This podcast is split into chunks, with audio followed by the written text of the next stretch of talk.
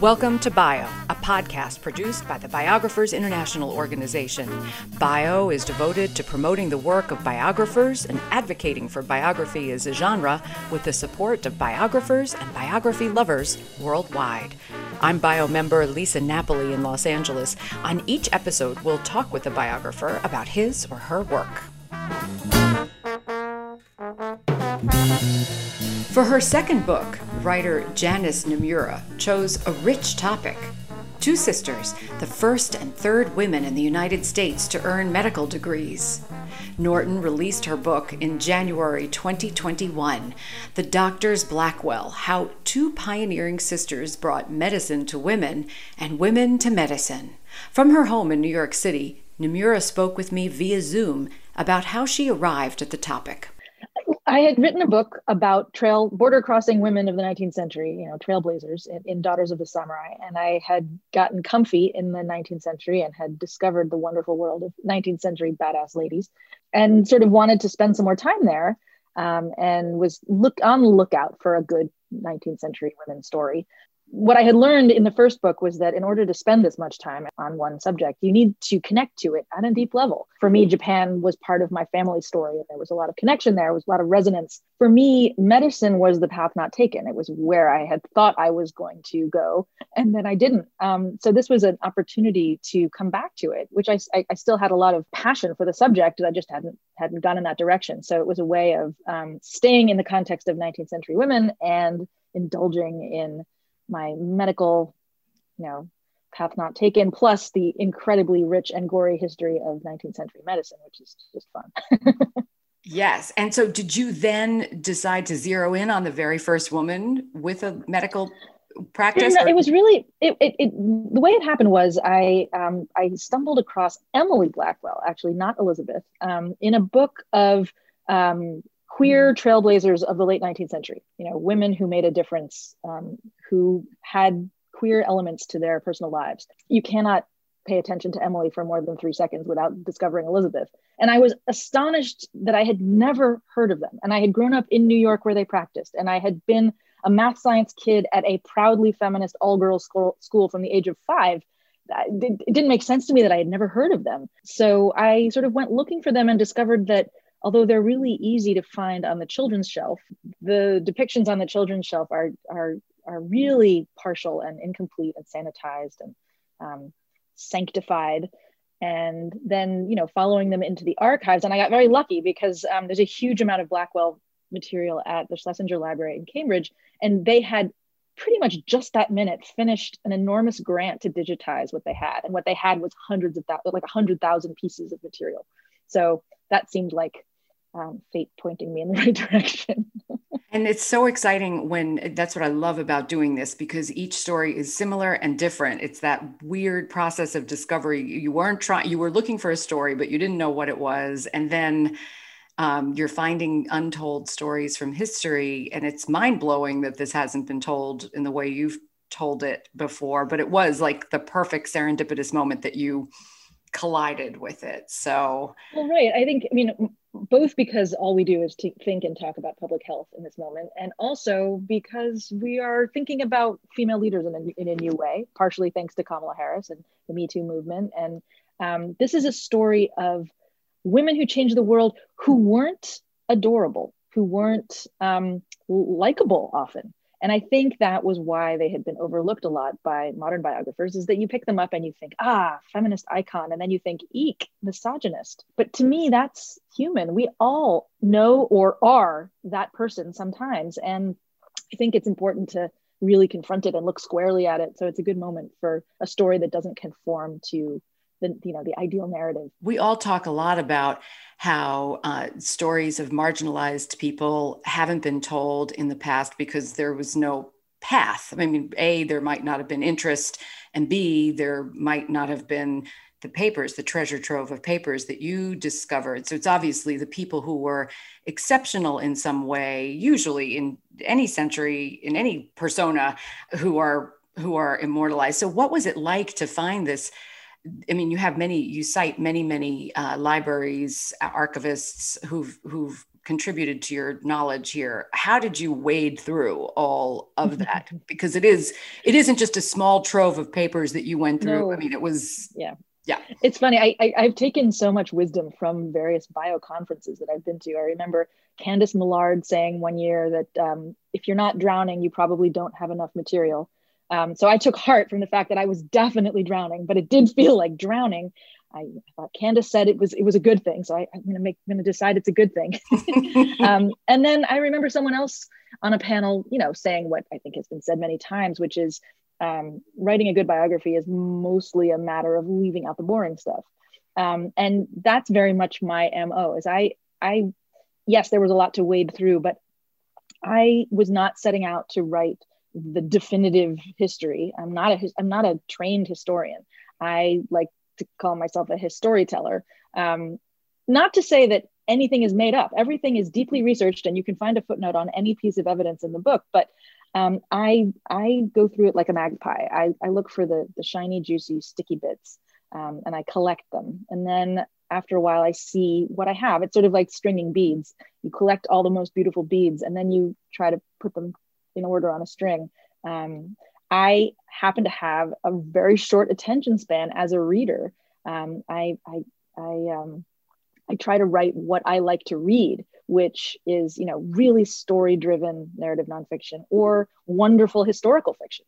Um, so, although I don't know how to write fiction, I don't know how to make stuff up, it helps me remember to write with all five senses rather than, um, you know, trying to get every single fact in there. Right right. And that is that is an art. It's it's and it's hard for it's hard to explain that art to people. I guess the best way to do it is to ask people to read books that exemplify that really well as yours does. So oh. you're part of writing women's lives women, women writing, writing, women's, women's lives, lives. yes mm-hmm. can you talk a little bit about that group? Because that seems like a really powerful force at least in the new york city area. I mean i'm everywhere yeah, but you're all together you usually get together right in the old days. Right. They have meetings once a month and they're still, we're still meeting on Zoom. Um, I'm a very recent arrival to a very, you know, um, venerable group of extraordinary pioneering female biographers. Um, so I, I, sort of feel like I sit on the edge and, and, and watch and learn.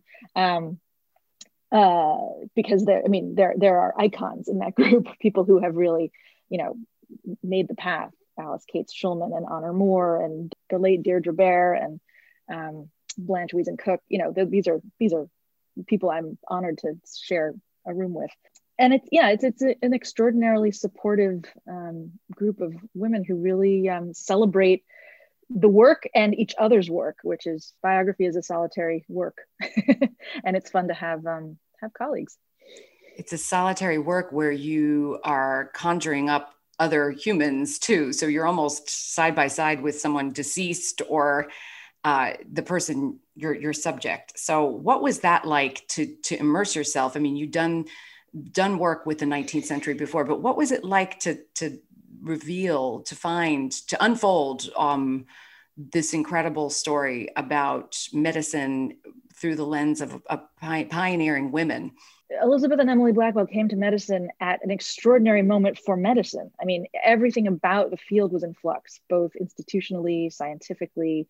Um, you know, the way it was, the way people who worked in the field were legitimized was shifting. The science they were using, the diagnostic tools, the the theories about hygiene and antisepsis and and germ theory, that was all all on the table at the same time. And so it's really interesting to watch Elizabeth and Emily, who were setting out to kind of storm the establishment, but become part of it. They weren't really interested in revolutionizing medicine. They were being they were interested in having the establishment recognize that women could be doctors. So there's this interesting tightrope they walk between not wanting to alienate the establishment, but at the same time wanting to um, pay attention to and incorporate the kind of heresies that were starting to you know inform medicine. I mean, Elizabeth would say that she wanted to be able to commit heresy with intelligence in her own institution, which is part of why they founded a hospital. At the same time, Elizabeth, especially having kind of come of age and come to medicine in the kind of just at the end of the heroic medicine phase, was slow to adopt some of the new science. I mean, germ theory was hard for her because to her, moral behavior was an important component of health. And the idea that an amoral microbe was responsible for, say, venereal disease and not just bad behavior, um, that was hard. And so these are all interesting contradictions that make sort of complicate the story and and make it more interesting. You know, make it more human, less black and white and very different from the feminism that women, especially younger women, would be familiar with. I say this having just written a book about women in the 70s. How do you square that up? You, you bring a, a story at contemporary times at a time when things were so dark and dire and different and feminism was different it was different right yeah i mean these the blackwells um, had something in common with the women that i wrote about in my first book about japan which is that they were coming into this trailbla- trailblazing pioneering role at the very beginning. And i think what they had in common was this idea that their job the, the way they were going to change the world was to be undeniably excellent. And as long as they were undeniably excellent the world would bend toward them because who could who could deny them? They would be undeniable. Um, they really didn't have a lot of patience for noisy activism. Um, you know, the irony in the Blackwell's case is that their sister-in-law was Lucy Stone. You know, who kept her name and wore bloomers in public and and read a uh, you know a, whole proclamation about marriage at her wedding with their brother, who was all over that. Um, they couldn't believe that they were doing something so public and and taking up taking their personal lives out into public like that. Um, that was not Elizabeth's mo in any way, and and Emily followed suit with that to a certain extent. Mm-hmm. Um, but I think that's I think that's something that a pattern that you see that the idea at first is just show how excellent a woman can be, demonstrate that a woman can do this and the world will notice that and then things will change. And of course things didn't change. Um, and then noisiness needed to follow and activism and, and radicalism. Um, but these were not radical women. That's the, that's the interesting thing. They had a radical idea right. but they weren't interested in leading radical lives as women. Um, that, that that's very subtle and and and and it changes color and shape no matter what direction you're looking at it. Right. It's it, we see that throughout history. I mean there's so many examples of the one camp versus the other. And like you say you need them both for it to work or to to affect change. But it's always interesting too these stories of the first of anything because you always figure there would would have been someone else if it hadn't been the blackwells. Um, but what did you ever think as you were going through you know how how that who i'm not sure if i can articulate this the person who is the first sets the pace in a different way than if someone else had been the first. I mean, do you see the through lines yeah. of her uh, today? Does that did that trickle into the next decades and centuries or yeah i mean i i think i think part of the reason her name isn't all that well remembered is that um, her mode was difficult she was an ideologist an ideologist at such a high level that a lot of what she believed and espoused was impractical. Um, what, a lot of what she was advocating for women, women couldn't put into practice ideas about birth control or, or you know, I, I, I, things that that weren't sort of on the lived reality of a married woman with a family, um, which was the norm. Um, so I think, ironically, uh, even though she was the, the, the trailblazer, the first, and we remember her because she was the first. Um, the women who came after her, like Mary Putnam Jacobi or Elizabeth Garrett Anderson in England, um, they are remembered better in many ways because they lived lives that the women they inspired could relate to more closely. They did have families. They did collaborate with other women. Um, Elizabeth Blackwell was kind of a loner. Uh, she she found human connection hard, um, and she was always moving on to the next idealistic challenge. Um, she she didn't like to um, you know once she and her sister emily had founded the new york infirmary and the women's medical college she took off and went back to england and left emily to run them for the next 40 years while she pursued public policy and and moral reform you know again more issues than than practitioner. You know she she she she she broke the mold and then other people changed it a little bit. Um, I think there's a there's a wonderful quote from Mary Putnam Jacobi, who who was inspired by Elizabeth and partly trained by her.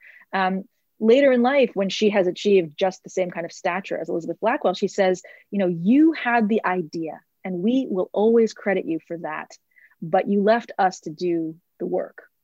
Um, and, you know, that that was a, a, stinging but also very accurate and also very respectful thing to say you know it was it was sort of summed it all up. What have you taken away from from this research that that has helped inform you for your next project? I mean did it did it lead you to your next project or?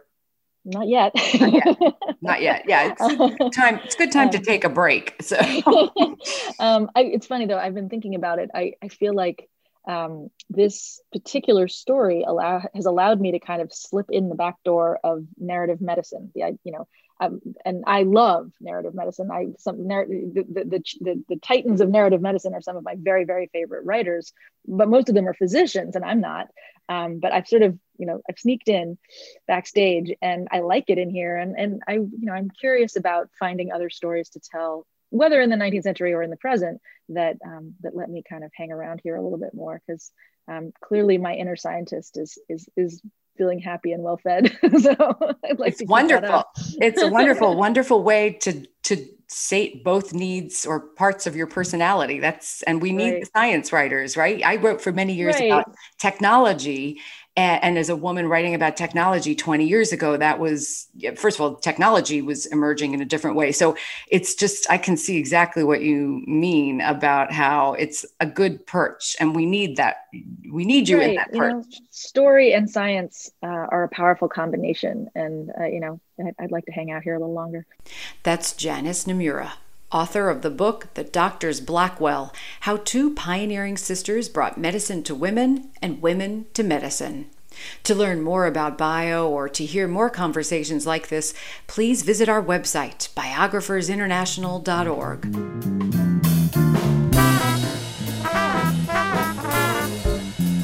Enzo De Palma created our theme music. Cherie Newman is our podcast editor. I'm Lisa Napoli in Los Angeles. Thanks for listening to Bio.